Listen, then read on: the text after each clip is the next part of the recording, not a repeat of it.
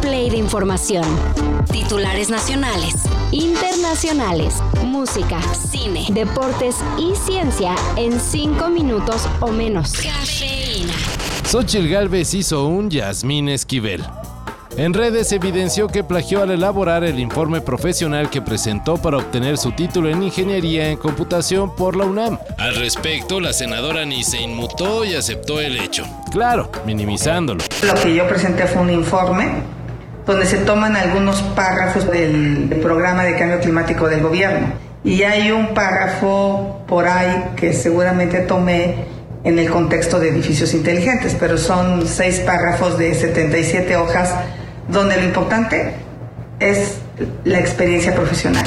Pues poquito o mucho, la máxima casa de estudios anunció ayer que tomará cartas en el asunto. Y así como le hizo con la magistrada Esquivel, analizará si hubo o no plagio y si fue así, tomará las medidas correspondientes. Pues, ¿cómo ven a la virtual candidata presidencial de la oposición?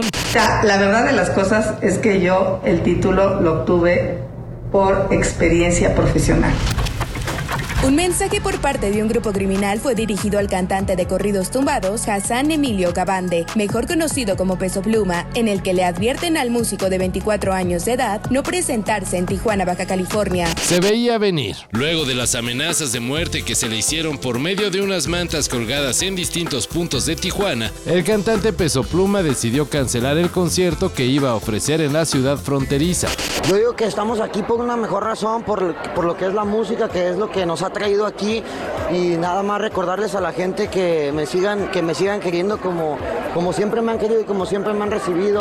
El asunto ya había sido adelantado por la alcaldesa de Tijuana, quien aclaró que no se había conseguido confirmar que las mantas con las amenazas a peso pluma fueron obra del crimen organizado. Incluso dijo que la persona que fue detenida ya está en libertad. Y pues reales o inventadas las amenazas, el cantante de corridos belicosos prefirió no averiguarlo. Así nomás compa Visa, hasta argentino viejillo. Pura doble P, arriba los corridos. Y algo que también se veía venir es la fecha para el último concierto de Moderato. Voy a despedirme de esa voz, dejando Moderato. Hoy mi corazón resuena con la nueva música que estoy haciendo y es muy importante para mí comprometerme con eso. Y después todo más de ti, cambiaste y ya no vales mil. Ayer se dio a conocer que su último, último show será en el Palacio de los Deportes, el 24 de marzo del próximo año. Los boletos para Moderato, Adiós Amigos, salen en preventa mañana 22 de septiembre. La venta al público en general el sábado 23.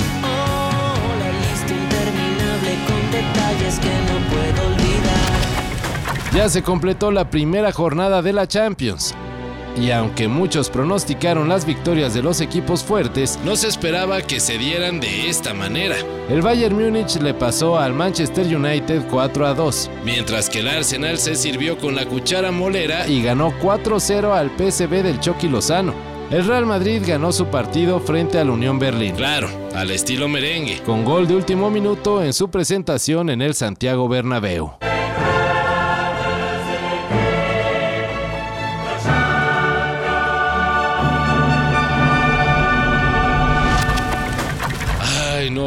Robert De Niro, no lo hagas. O bueno, sí. So, taxi driver, Yes.